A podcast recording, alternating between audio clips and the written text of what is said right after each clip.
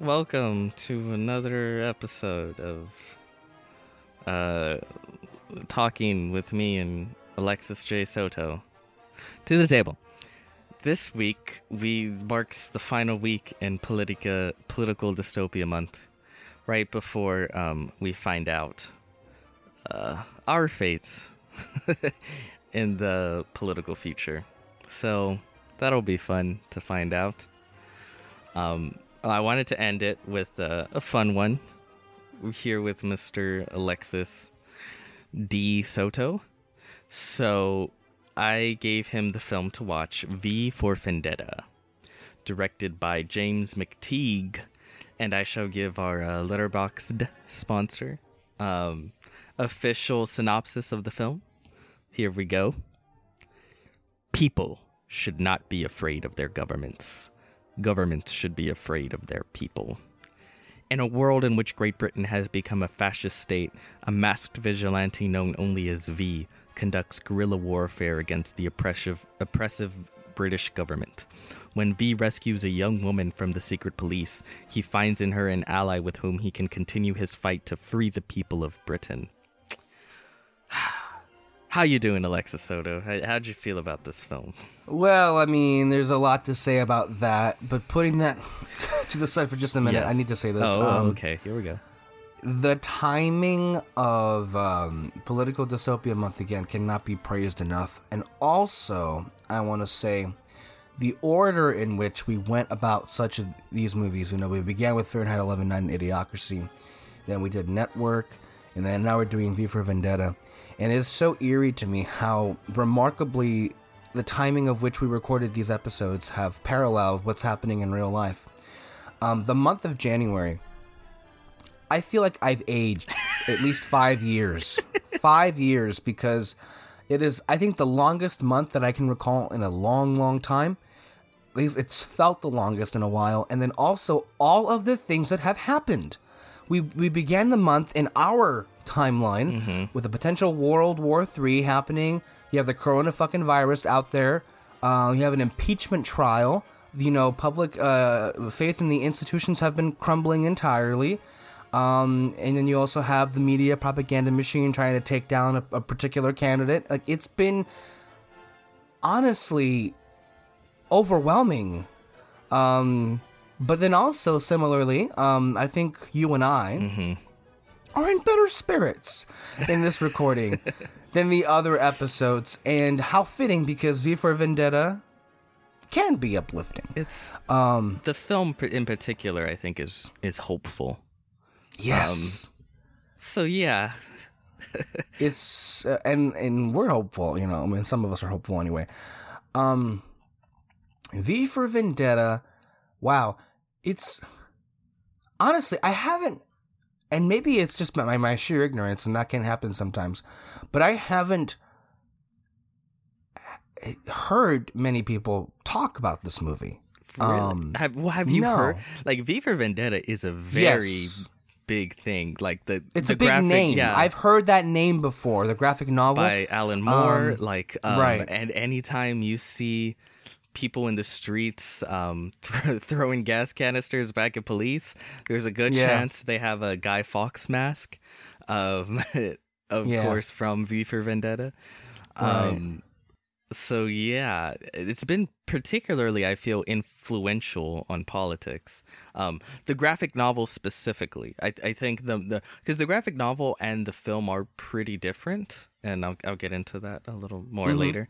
But yeah, I think it's had a pretty big um influence. So I'm surprised. Well, that's interesting, right? Because lately, um, we I know in the previous podcast, you and I discussed how um, you hate how certain movies tease um, political intrigue being central to the DNA of the film, and then they just toss it by the end of the third act. Yeah, Um, this being a a, uh, pr- uh, a prime example of a film not doing that and committing entirely to the premise of it. oh yes, Um, in, in in many ways, I feel that well. This kind of had no choice really than to be that because that's kind of all the movie is. Which I mean, that in and of itself says a lot, and it is uh, all the different commentaries that are in this movie. Interestingly enough, um, I'm sure this came out what 2004, 2005, 2006. Bush administration, Oh yeah. um, surveillance, and all of the Patriot Act, all that stuff that's happened, as we mentioned before. But in many ways, the film I feel, in terms of I saw this in late 2019, it's aged better maybe for where we are right now. I mean, uh, that uh, we are in a time in which it has become, I feel, um, mainstream the idea that humanity has just kind of we've we've kind of given up in ourselves and we've kind of just resigned ourselves to accepting that humanity will destroy itself eventually.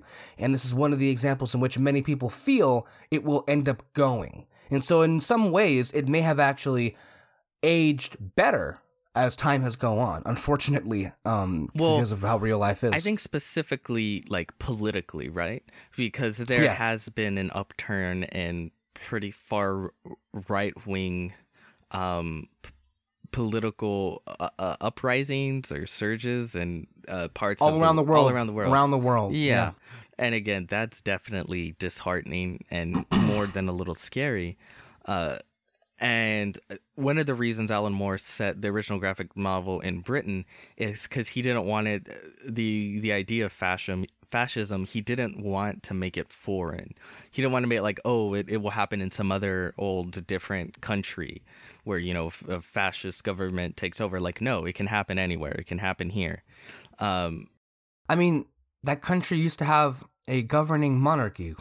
Yeah, yeah, but I, I think some people go like, "Oh, we've passed such things." Like like like the people like think about like what when Obama well, well, hold on a minute. Uh-huh. Hold on a minute. Ask them now with Boris Johnson and the Tories completely taking over the country. Like, ask them how they feel now Well, and how, you know, uh, yeah, there's a lot of things going on there. But, you could know. say the same to America. Like I remember when Obama is like, "Oh, we're in a post-racial America." You know, remember that bullshit? And it's like, we'll ask them now with Trump in, in office and shit like that. no disrespect. and literal you this. fucking Nazis in his cabinet. Um, in history, with every step forward, we take several steps back, and that was not more evident than in the case of Barack Obama. When it's not his fault, but um, I think we we were living in this like fever dream in the afterglow of his um, election and his inauguration. That you know, America has finally put this behind us, and we're moving forward, and we're not as racist as we really think we were. When in reality, no, we're just as bad as we ever were. And it took a black man going into office to really um, awaken a sleeping racist giant in America. Yeah. I mean, it, that's really what it was. Because even I remember, like pre. oops. Oh, God damn it! You dumb son of a bitch. Go ahead, continue. Always with you. Um, Always.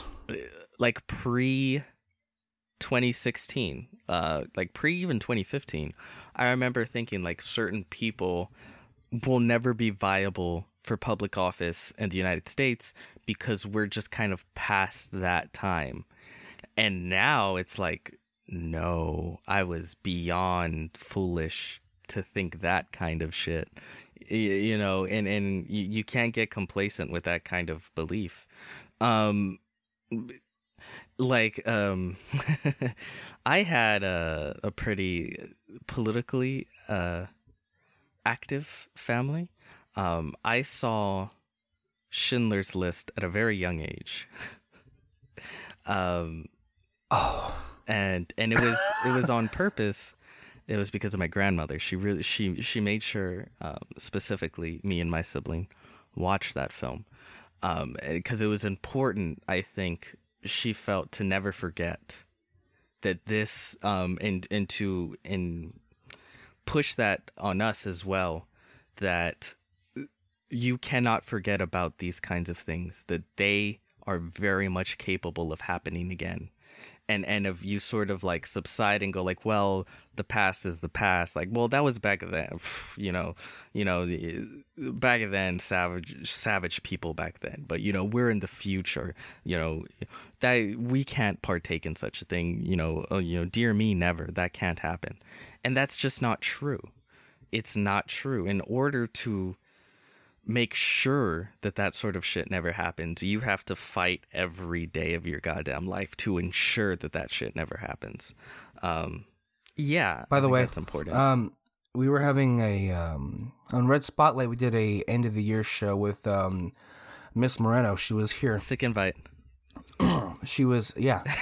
Um, and we were discussing um you know the decade as a whole and everything, and it got to a point where um she was talking about things that she'll never forget about this decade, and she pointed to um the neo Nazis marching in Charlottesville as something that she's never going to forget because she was actually so affected by it because she thought that stuff only happened in her history books. Yeah. Like she never had the idea that that would actually happen again. Like I thought we were done with that stuff. And that's what happens. You grow like even for like my generation, World War II feels almost like a fairy tale. Like it feels just as real as fucking all, all kinds of other uh, stories you, you hear growing up. Be, you know, it, it's this great evil that, that fell across the land, but we fought back, and you know, you only know about it through film and, and black and white pictures, and it feels like you know, ages ago, you know, this this took place, but you know, you we're at a different time, and it can never happen again. It didn't happen that long ago, and it and it could happen again.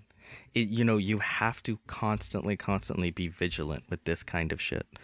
Um, God, I feel like every to the table this month has just devolved into uh soapbox political speeches between As us. I always say, this is inherent with these kind of movies. Yeah. And if these movies spark discussions like we're having, then I feel that that, as you say, is succeeding because that's what the movie is going for in a way. I mean, going back into the movie then. yeah. Um, let's talk about V. Hugo Weaving. Um, wow, I love him as this character. wow.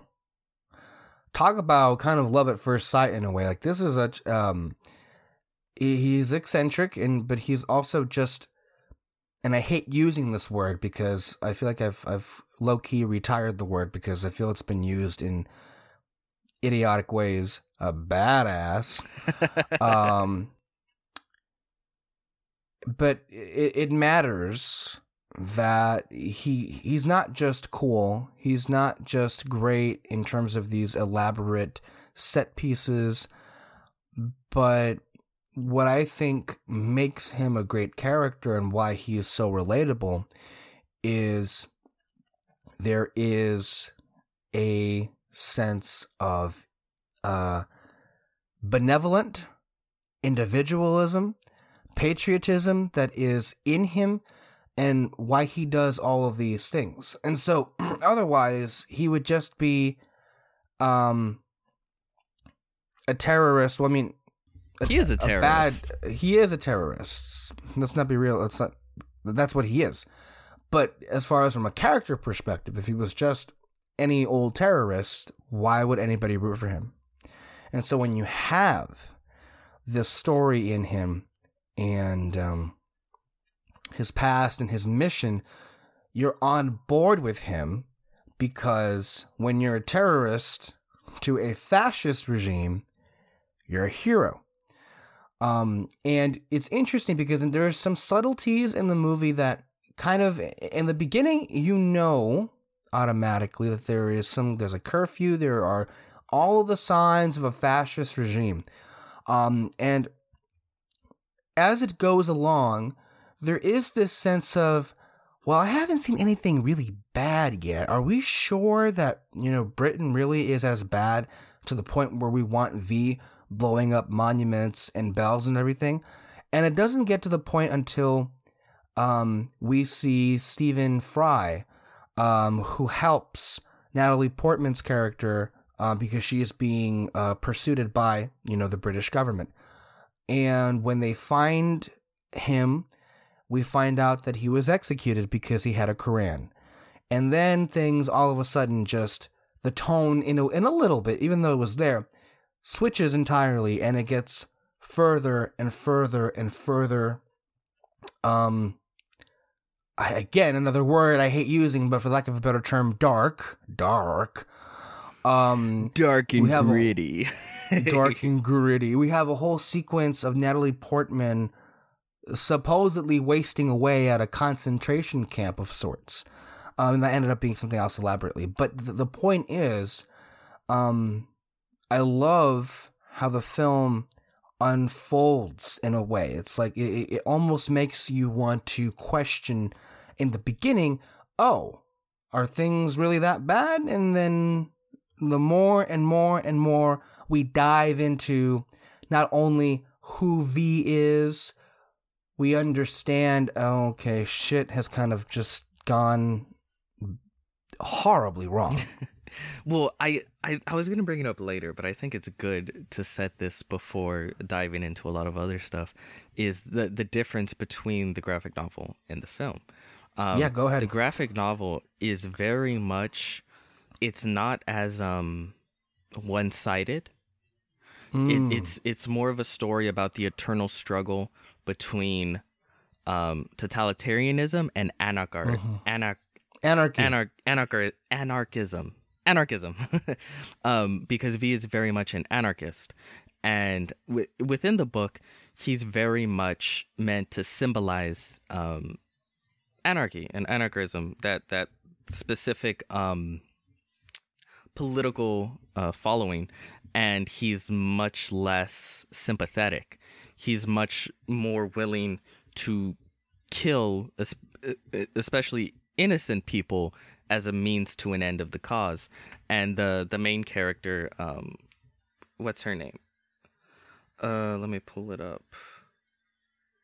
uh e- it is Evie Natalie Portman. Evie. Evie. is is much is more of the the the um the ca the way what how do you say it the the stand in for the audience basically um and this is one of the few films that Alan Moore actually watched of that was an adaptation of his. And you know how he hates adaptations of his and he disowns all of them. Um but I want to pull up the quote that he had to say about it cuz I found it really interesting. Um this is what Alan Moore had to say about the film. Um, the movie has been turned into a Bush era parable by people too timid to set a political satire in their own country. It's a thwarted and frustrated and largely impotent American liberal fantasy of someone with American liberal values standing up against a state run by neoconservatives, which is not what the comic V for Vendetta was about. It was about fascism. It was about anarchy. It was about England. Um, I think that's really interesting. Um, Yeah. To me, I actually love both. Yeah. I love the film is very much more like like he said, much more Americanized because at the time the Bush the thing, and it's less about um, you know totalitarianism and anarchy and the struggle between the two, and much more like much more raw raw freedom sort of shit. Um, and it was much more leaning towards one side within it, but at the end of the day, I still find the film to be very powerful and very well executed. And despite it being more leaning one side, um, I very much agree with that side, so I'm totally cool with it. Um, and again, Yeah, I- the, the American um, influences within the film, they speak to me more because I'm American, so I'm totally cool with it. yeah. So what do you think? I, I think that I thought that was really interesting reading that and, and knowing that. Well, uh, there's a couple of things that um come to mind in terms of film, right? Um it is an impossible task, I'd say, especially when you look at the history of adaptations, film adaptations, to please the original creator of a work that especially if it's from a published piece of work. So there's that there's that. Um also, I don't know what it is that okay, you may not agree with it, but it's an adaptation. You know, I don't understand why um purists can't let a film be a film and let a novel be a novel or a, in this case a graphic novel, you know?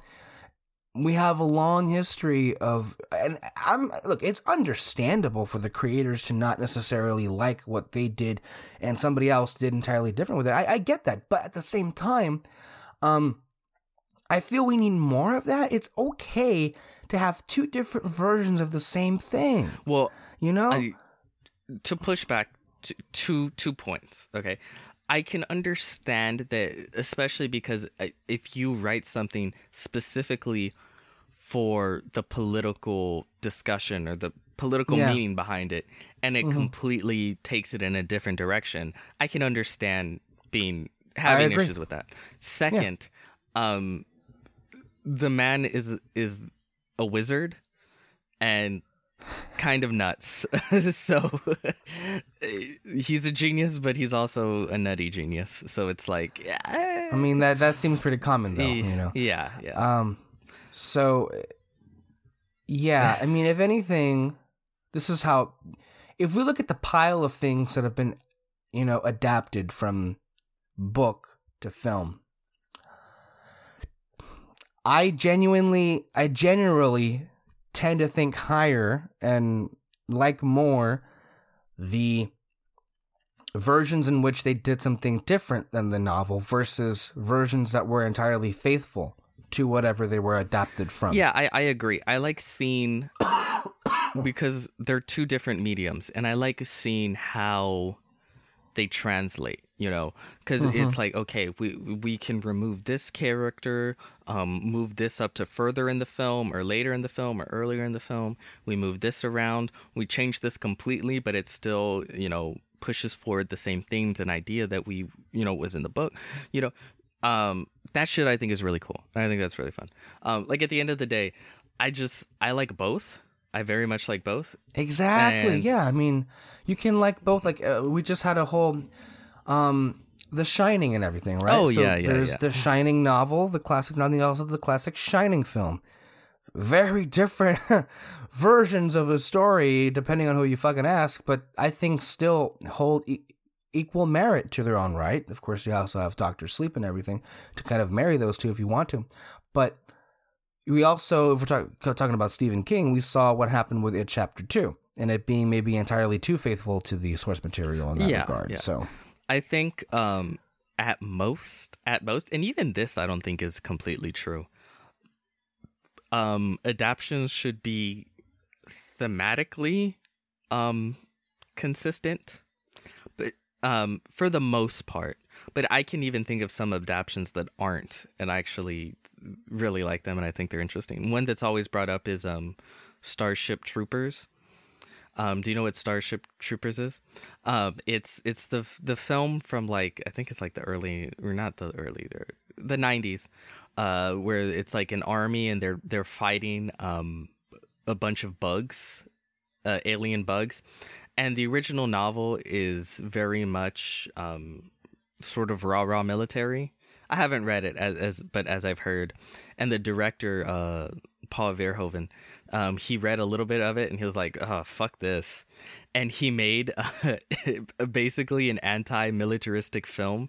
It's like a, a satire, basically. That's what Starship Troopers turned out to be. So I was like, okay, like that's I think that's really interesting too. So and obviously they're kind of thematically opposed. Um, so you can you absolutely can do shit like that too. But for the most part, right? Like if you're adapting a novel, the whole point in adapting it is because you want to hit on the same things that people loved in it originally.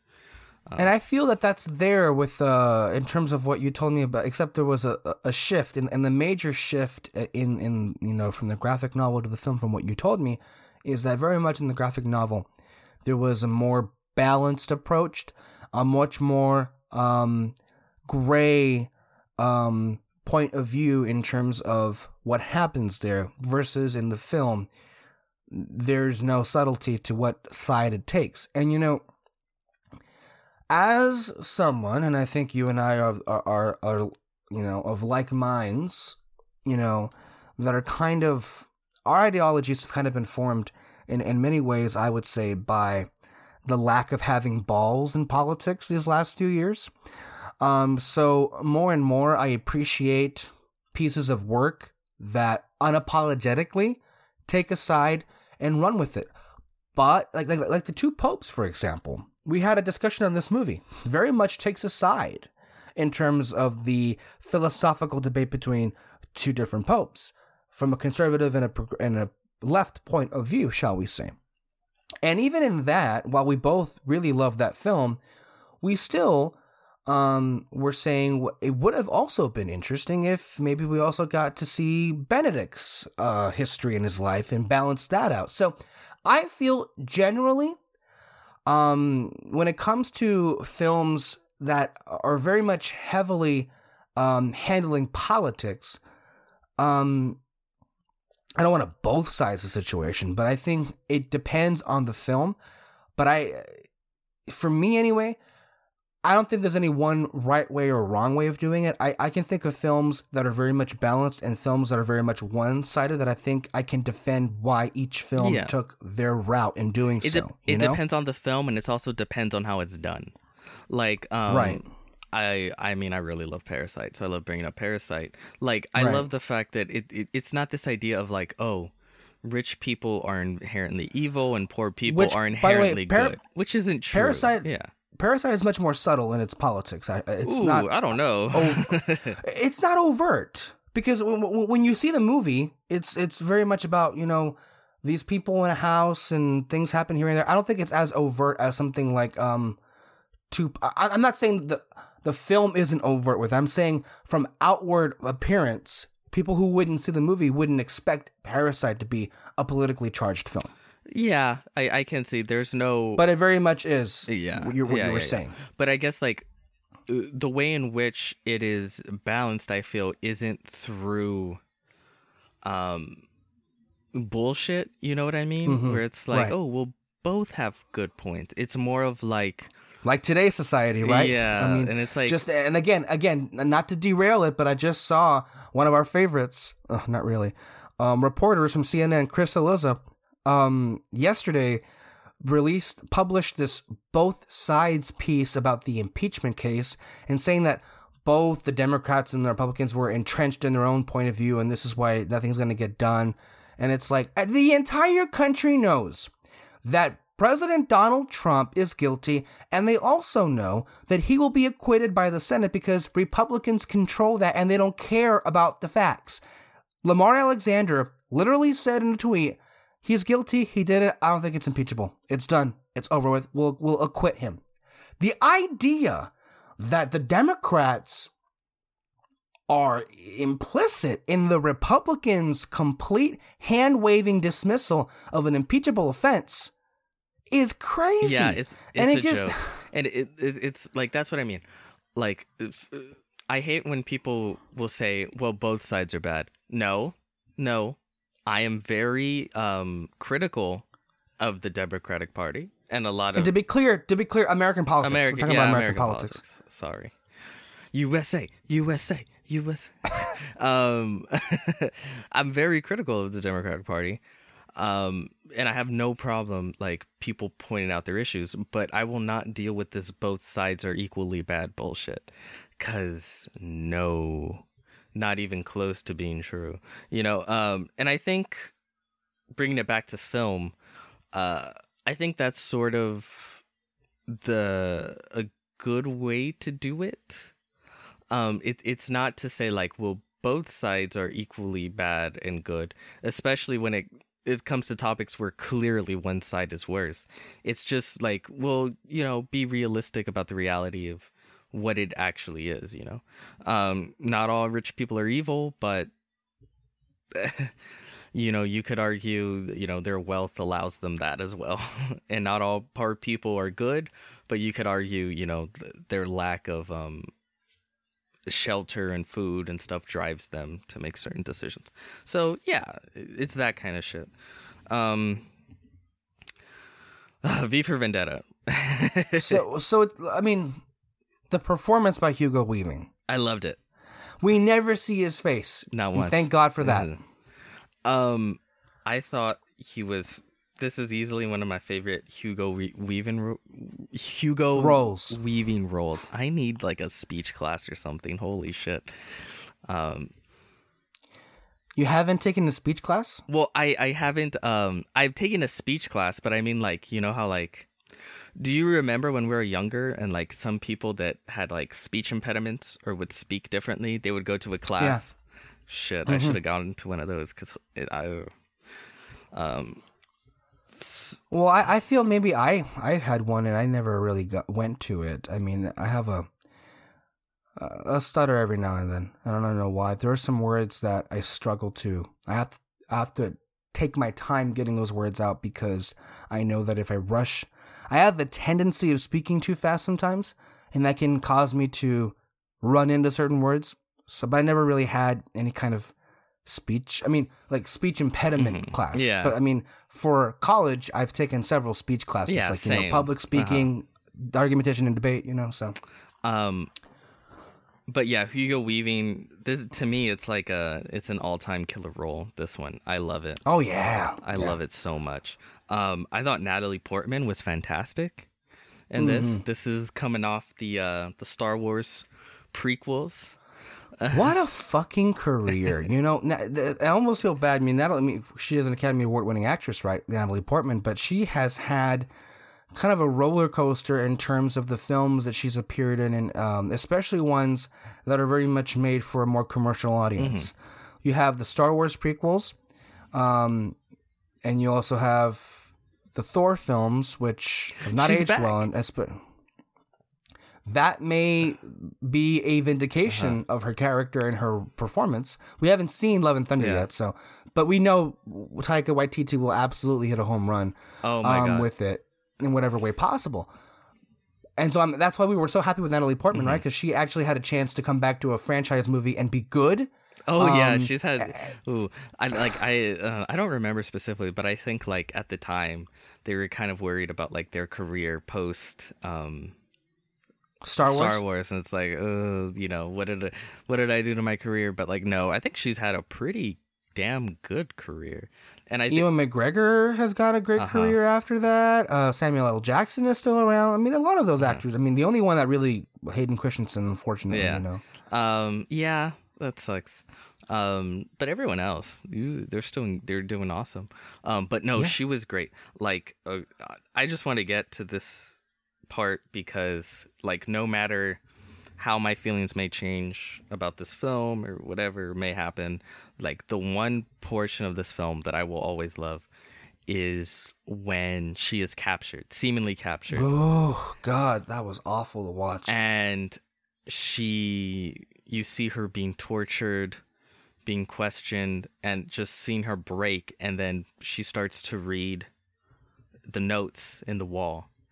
And then you know you get to learn about this previous individual who was um in that particular cell or maybe the cell next to her.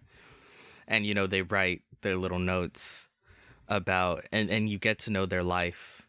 And it, it, there was this woman who um at a young age realized that she was gay and the struggles of de- the family dealing with that and then finding love and then Oh my God, I forgot that happened. You just reminded me. It's been a month Yeah, since I've seen this movie, so forgive me. It's it's been a while, but like, that like that specific sequence um i found to be so goddamn moving like to this day i'll watch it and it's just like it fucking breaks me um and you know to end up there in in in the camp and end up in a ditch with dozens of other bodies dead. Um and, and you know the way she ends like even though i don't know you i'll never know you i'll never kiss you but i love you. Um you know that kind of emotional that that's the kind of shit that gets to me yeah, really easily. And um yeah that i found that shit so moving um I can't. Oh my God. Uh, the entire po- point when she's in that concentration camp is you know just so effective and, and depressing, but that sequence alone, and I thank you for reminding me because I just had forgotten about it. It's been a while. Um, it it's so interesting. Uh, well, it's moving because you have a it's a roller coaster that ultimately ends in a disaster because you know she I, I, I do believe that she when she you know embraces who she is she has to separate herself from her supposed loved ones. And then she finally has found happiness with her true love. And then of course the world goes to shit. And she's targeted simply because she's gay. And she dies in a ditch because she's gay and it, it's moving because if you're a human pe- a human being and you have a heart, then that would get you. But more to the point, the point that it's making is, yeah, she was a completely innocent human being and she died a horribly meaningless death. Well, not meaningless, but a horrible death um, because of this one reality. And it very much, again, should be a warning that yes, it is in in in a sense kind of doing this. Oh yeah, the Nazis came back. It's a fascist state. More the camps are back, and people are being killed. And this time it's gay and not Jews or whatever. Um, and I feel like people should, and I think the, clearly the point is, um, is you're a fool if you don't think there is any kind of chance this can't happen again. Just because it did. And we say all of this on the precipice of a moment in time in our timeline in 2020. How many discussions have we had on any of these podcasts talking about not necessarily the, the rise of the neo Nazis, but, but the ignorance of the populace the masses. The fact that more and more studies are coming out and they are saying that um that people are forgetting what the word Auschwitz even means is perhaps the single most disturbing and frightening fact out there right now. Mm-hmm. Uh, completely yeah and and you have to remember um at this time uh, what was it 2005 when it came out like um don't ask don't tell um that was a big thing within the military there was a, it was like a lot of recent history it was better than it was before but it still wasn't nearly good enough um, when it came to you know gays and lesbians and, and trans people uh, in this country specifically. And again, since that since that's time, it's getting it's gotten better. Still not where it needs to be, but it's gotten better. But again, you can't get complacent and go like, "Well, it's better. See, everything's okay." Um, again, we don't live in a post-racial world. Um, I don't know if that's possible. You know, we we won't live in a post-bigoted world. Uh, probably not possible. As long as stupidity is a thing, you will have people that push for very dangerous and deadly things that the, the cost will be unbelievable. So you have to fight back against it um, every day of your life, every day of your life, and and not in big ways. It can be in small ways.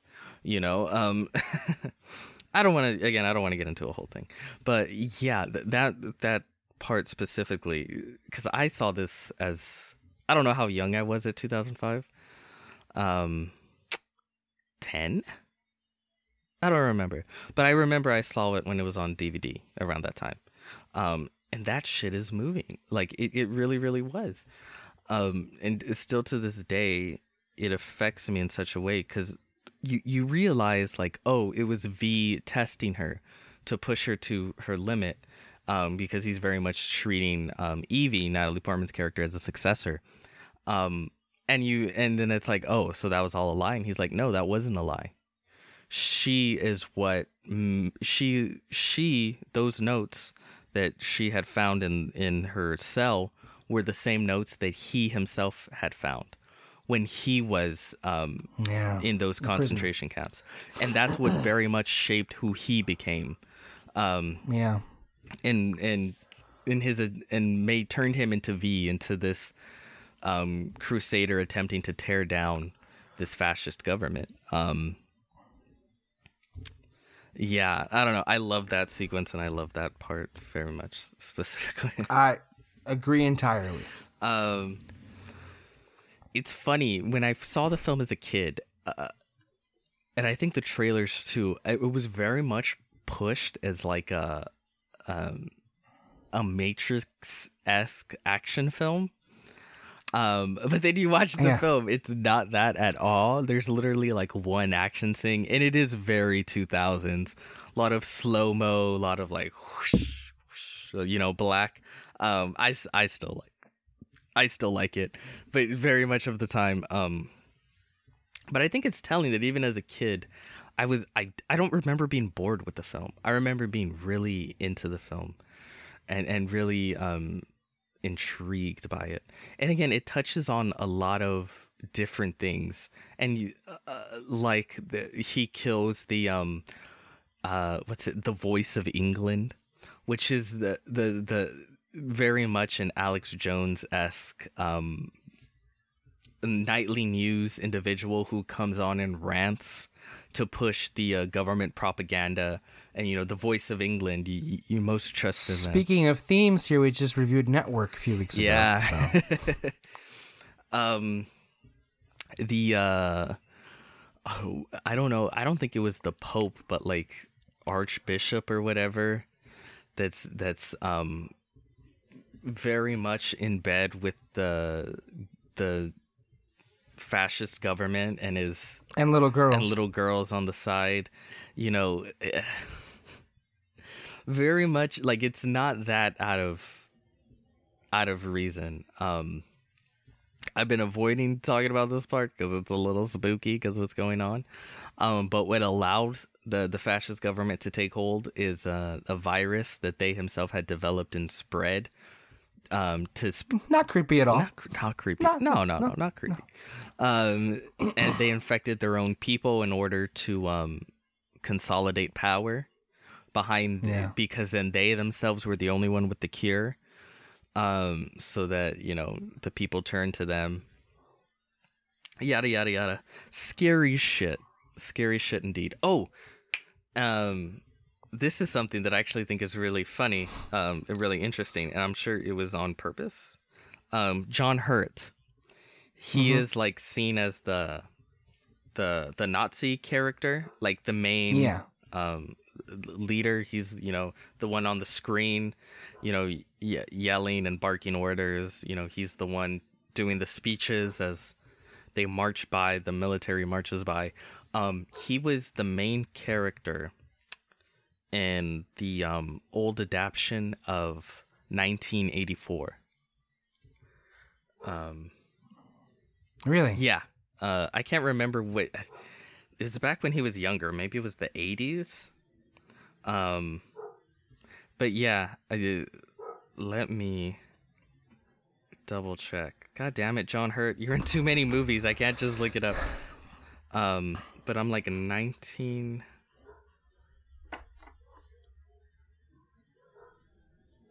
Oh, it came out in 1984. it came out in the year. Yeah, John Hurt. He played the main character. Um, George Orwell's terrifying vision. Um, the big brother is watching you. So yeah, um, I think that was on purpose, so to speak. You know, 1984, right? Yeah. Every if you're an American, you're you're forced to read it at some point.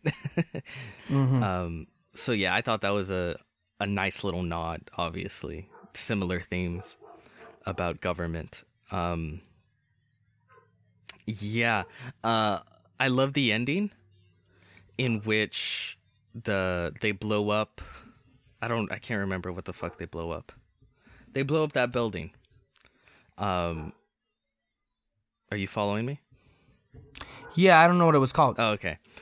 And how you know all the fireworks are going off, and the people with masks they come to watch. They organize and they come, and then as it's as it's blowing up, they slowly take off their mask, and it's everyone in the film that you've seen, including the people that have died.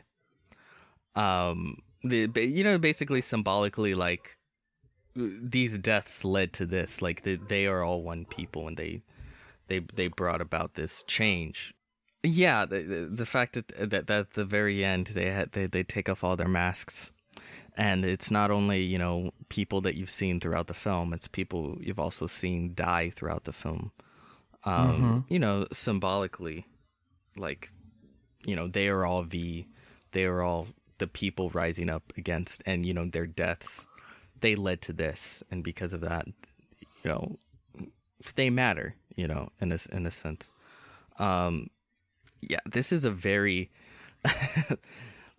this is a very like raw raw revolution film that if you watch it makes you want to grab a bat and go smash in some windows in the name of revolution.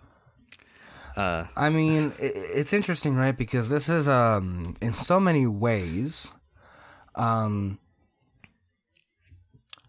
because we just talked about this. In a lot of ways, this kind the end of the movie is what Joker was going for. kind of. Yeah. Yeah. Um I I they weren't going and this is what I mean. Oh shoot. Accidentally hit the thing. This is what I mean with with the Joker, it was you could tell they were going leaning hard into like the political statements. Mm-hmm. but it was pretty muddled. Um, and this one leans hard into what they're trying to say politically, but it is not muddled. it is loud and it is clear. Um, and I think that helps it be more effective because of that. Um, and then also, I find the story to be much more interesting. Um, like like everything going along with like figuring out like you have the detectives that are investigating V, just trying to figure out who is V, um, why is he doing this? You know, what's what's going on with that? You know, because they investigate and they find out like how the government had hit, covered up everything re- regarding the virus and how they had um they had been the ones actually to manufacture it and and create the cure. Um, Evie, like her transformation, all of that shit, I find very interesting. Um, Uh huh. on top of all the political aspects of it. Um, so yeah, I, I definitely think it's much more effective, obviously, than that film, because I actually like this film and I don't care much for Joker. But yeah, I, I totally get what you're saying with, um, how both films at the end are kind of trying to be like, say something. Um, but I felt Joker's is much less clear.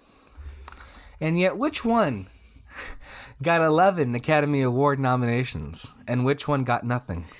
And I would argue, ooh, this this is a spicy argument, but um, what's his name? Hugo Weaving. I'd I'd give him an Oscar before giving it to uh, what's his name for Joker? Joaquin Phoenix. for Joker. Yeah.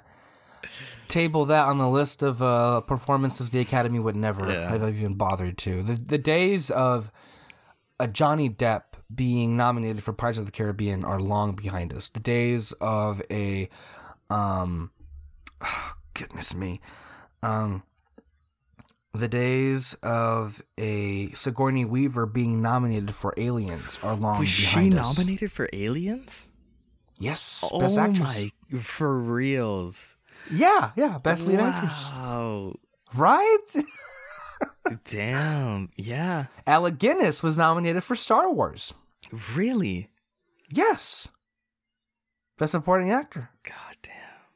The the I guess the Oscars used to be cool.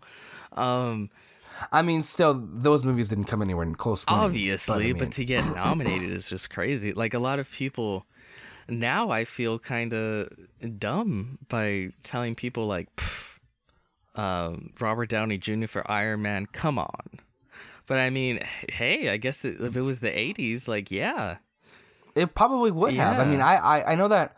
Um, look, and I, I don't want to derail this even further, but you and I had a spat as far as Endgame Best Picture chances, Mm-hmm. right? Or at least the nomination. I want to be clear because I feel like we're, we're talking past each other, or at least we were. The rationale and reasoning by which you used to compare it to Return of the King Mm-hmm. is right.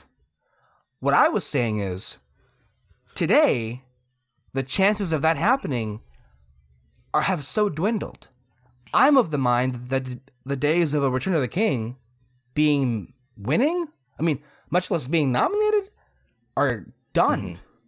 In my view, I mean, I think you can also maybe argue that this is the it's like an Oscar backlash to the fact that Mm. um the blockbusters have especially Disney Taken over. blockbusters have completely taken over and completely dominate the um the market. the market. So Yeah. it's sort of like a backlash to that, saying like, "Fuck Marvel," you know, "Fuck these kinds of films." Um, Yeah. But then the Oscars also doesn't pay attention to a lot of other smaller films that are unbelievably good, and they give them no fucking love. So it's like, eh. Uh, I mean, you're no better than. You're no better than Disney. You're no better than any of them. Like, um, I mean, it's weird if you look at the, the parallels between our worlds of film and politics. If we look at the Oscars, they're kind of like like the Democratic establishment. kind of, yeah. And it's like, You know, I mean, yeah, yeah, similarly. Um, yeah, uh, is there any like standout moments with this film for you? Any?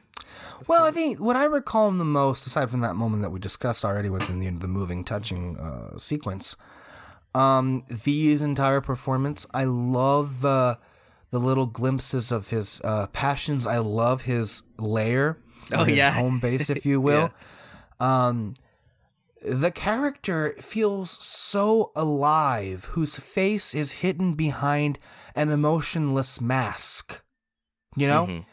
um what you have to do to your performance to make that character pop is well beyond just the performance but the dialogue that is given to that character also just helps bring it, it he really just pops Mhm. um so really like my, my favorite sequences were definitely um v and it, it, it felt especially rewarding that he gave his life ultimately as he promised he would um to start uh to um, light the spark that will burn the first Order down. down. I don't know the, I I, for, I I've seen that movie so many times, but I can't remember exactly how that damn line was said. Beneath this mask, there is more than flesh. Beneath this mask, there is an idea, Mister Creedy, and ideas are bulletproof.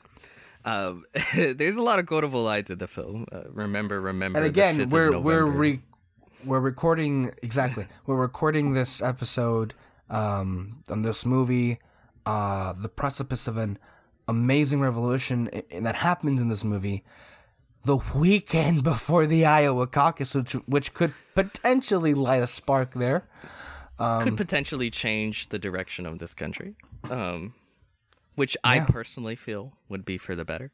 Um, yeah here's hoping. Uh, yeah, I I like this film. Like, I, if I could describe this film, and I think this is the reason I like it.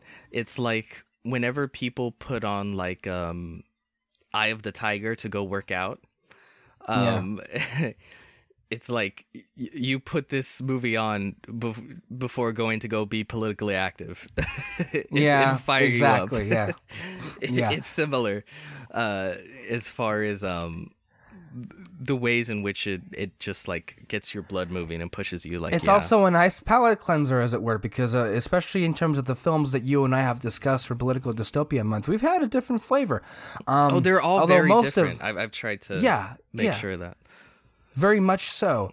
Um, some were hilarious, some were enraging, Mm-hmm. um, and this one happened to be hopeful. yeah um this one might also have been the darkest um Well, it, it is fiction. Fahrenheit 11.9 that's true that's true had as far as as far as tone i mean right, I agree. Yeah, Mm, not as far as like whether the shit actually happened or not but as tone right, right. yeah, Yeah. i think it was the Well, that's that that that's true. That's true. A lot of horrific things Mm-hmm. happen in this, um, and yeah. But ultimately, though, um, great film. Yeah. great and film. that's why I, uh, I felt um, this was a perfect way to end political dystopia month where it's like yeah, it can be very dark but uh you gotta keep that hope alive you gotta keep fighting um find uh, f- have the courage to fight for others that's the bi- that's the biggest and hardest thing um God damn it! I'm not a politician. Why do I keep doing this? I keep like start dwindling my points down to a fucking stump stump speech. Um, That's literally um, the end of the Sanders stump speech, from what I've seen. oh, is it? What, what you what you just said. If if uh, if you look next to your neighbor and if the, that person is different from you in every way, and if you are willing to fight for them as you are for yourself, then it's literally what you just yeah, said. yeah. So maybe you are. Fuck that.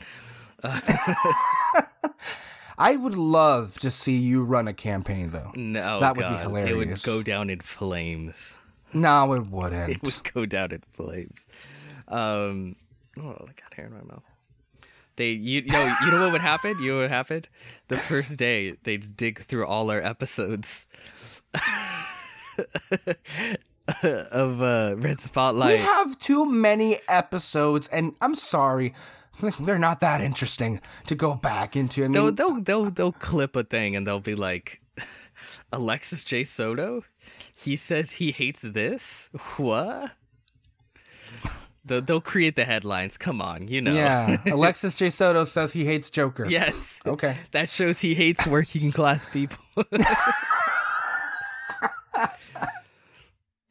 and being You can take anything and spin it however way you want. yeah. it. Um, but no, no, no, no. I to me, I think, and I think I've said this a lot, but I think the like if you want a better world, the best thing you can do, I think, is to be politically active. Like donating to charities is awesome. Um, helping people out in your community is awesome, and like I'll always do that because awesome, awesome, awesome. But like, I think the way that you help the most people is through structural change. You know what I mean? Um, so like donating to someone's Go Help Me fund because they have medical expenses they they they need help with.